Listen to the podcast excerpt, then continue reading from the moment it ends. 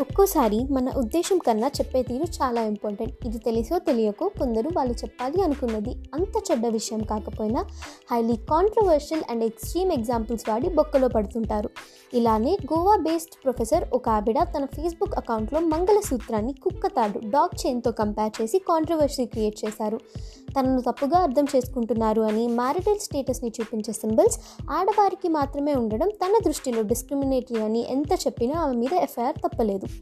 ఒక యాంగిల్లో ఆమె చెప్పింది కరెక్టే కానీ చాలామందికి హై రిలీజియస్ వాల్యూ ఉన్న దాన్ని అలా తక్కువ చేసి కంపేర్ చేయడం చాలా తప్పు. On the top of it ఆమె పాయింట్ కూడా కన్వే అవ్వలేదు.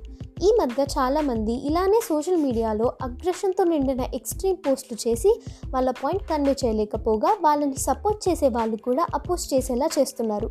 సో లేనిపోని ఎగ్జాజరేషన్స్ లేకుండా మనం అనుకున్నది ఒక పదిసార్లు ఆలోచించి షేర్ చేస్తే మంచిది.